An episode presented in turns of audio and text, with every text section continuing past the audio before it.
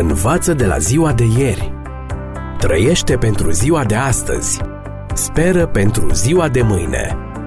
Ascultă emisiunea Timpul Speranței și vei căpăta speranță în ziua de mâine.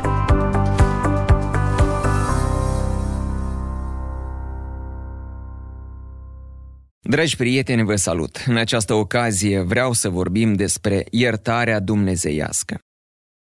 Iertarea are un impact pozitiv asupra sănătății noastre mentale și fizice, sau mai degrabă ne ferește de efecte negative.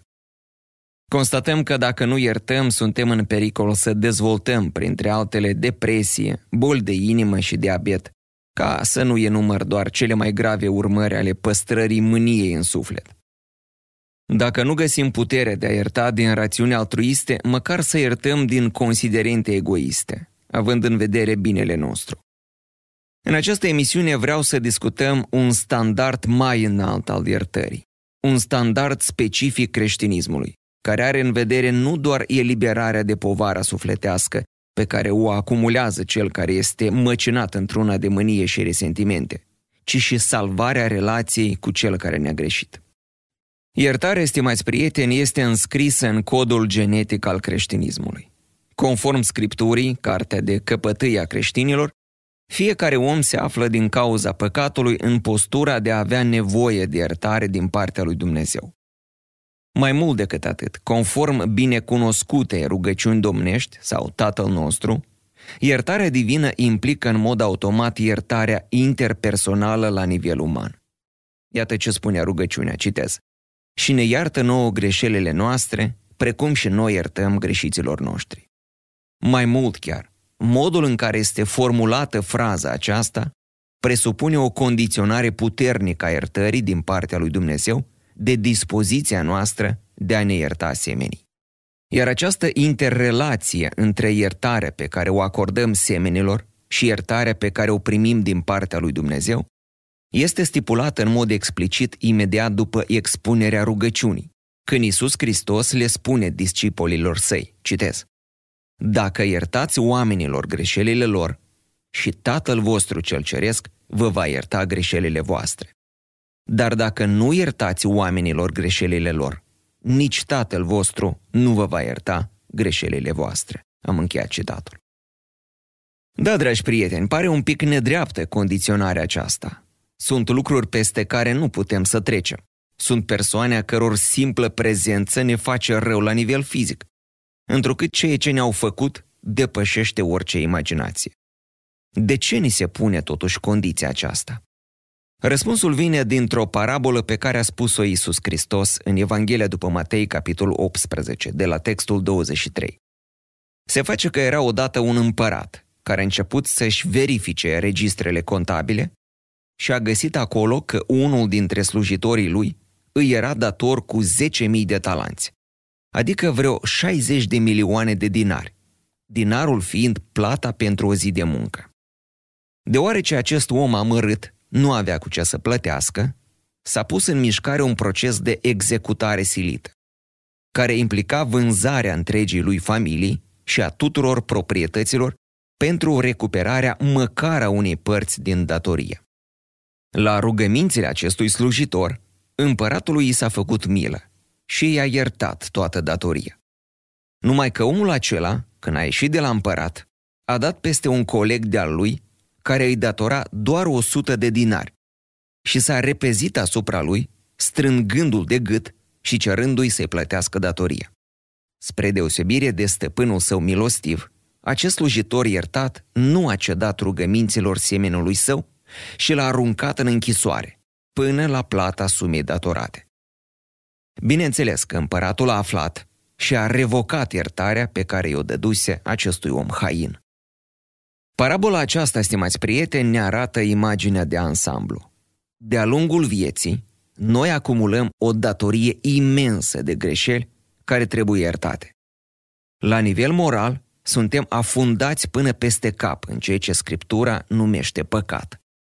Nici măcar nu trebuie să fie lucruri grave din perspectiva lui Dumnezeu, sunt lucruri la fel de grave și mâniere pe cineva, jignirea, bârfirea, cedarea în fața poftelor și alte mici defecte personale la care închidem ochii. Practic, noi trăim în baza faptului că datoria ne-a fost și ne este ștearsă în fiecare zi. În fața acestei balanțe negative a vieții noastre, chiar bunul simț ne spune că datoria celorlalți față de noi este mult mai mică. Cum să nu ierți datoria altcuiva când ție ți s-a iertat o datorie pe care nu ai fi putut-o plăti niciodată?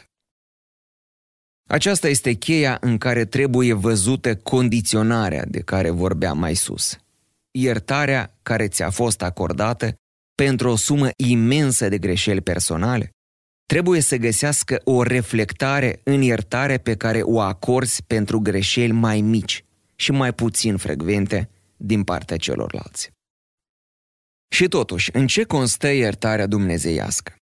În creștinism, standardul după care se ghidează omul este în afara lui, la Dumnezeu. Și în domeniul acesta atât de sensibil, tot Dumnezeu ne prezintă standardul după care trebuie să acordăm iertarea, fiindcă de multe ori nu știm cum să acordăm iertare. Adeseori însuși modul în care îl iertăm pe celălalt îi produce durere. Câteodată nu îl iertăm decât după ce l-am văzut cumva umilit, fie în fața noastră, fie în fața loviturilor vieții. În astfel de situații, practic iertarea nu este altceva decât o reacție normală, după ce ne-am răcorit sufletul. Răzbunarea s-a înfăptuit, nu avem de ce să mai avem resentimente față de celălalt. Însă am zis că o să vă prezint un standard mai înalt.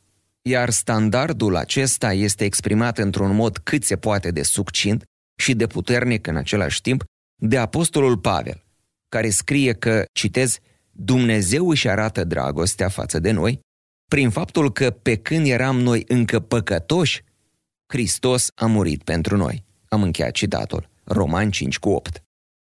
Am putea spune că este același principiu la care au ajuns studiile științifice. Și anume că trebuie să ierți fără să aștepți mai întâi din partea celuilalt regrete sau acțiune reparatorii. Însă Marele Apostol nu ne spune că pe când eram noi încă păcătoși, Dumnezeu ne-a iertat și ne-a lăsat în pace. Ci el spune că Dumnezeu a luat inițiativa reparării relației cu omul, chiar dacă omul fusese cel care rupsese relația și nici măcar nu făcea pași în direcția reparării ei.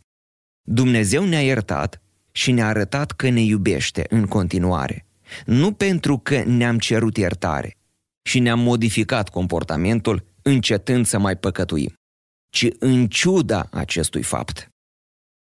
În alt loc, același apostol Pavel spune că, citez, Dumnezeu era în Hristos, împăcând lumea cu sine, neținându-le în socoteală păcatele lor. Am încheiat citatul.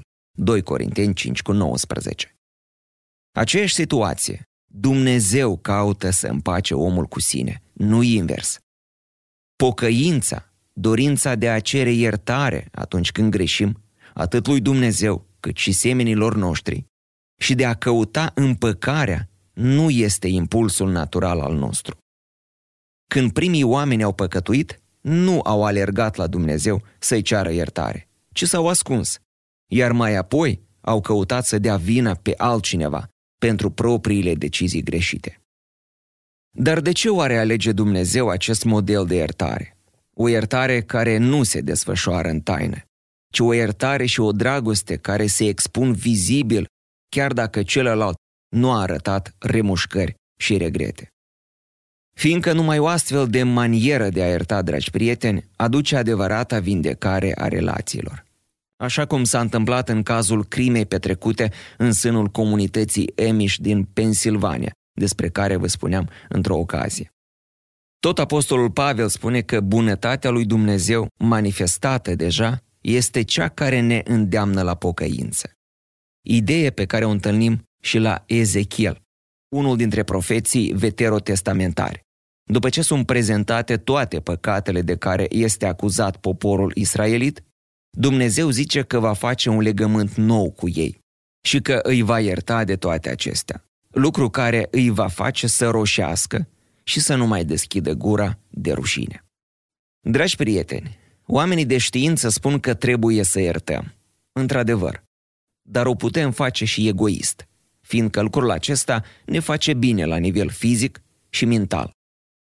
Și ei sunt de acord că, pentru a putea ierta, nu este necesar ca celălalt să arate regrete pentru fapta făcută. Și asta deoarece, în opinia lor, iertarea se raportează doar la vindecarea personală, constând în renunțarea la resentimente și la dorința de răzbunare. Însă pentru aceia care se consideră creștini, iertare implică mai mult decât vindecare personală. Implică și vindecare interpersonală. De aceea trebuie să fie adusă și la cunoștința celuilalt. Și trebuie să fie una din toată inima. Mă întreb oare, cum ar arăta lumea dacă ne-am ierta unii pe alții după acest standard? Învață de la ziua de ieri. Trăiește pentru ziua de astăzi. Speră pentru ziua de mâine. Ascultă emisiunea Timpul Speranței și vei căpăta speranță în ziua de mâine.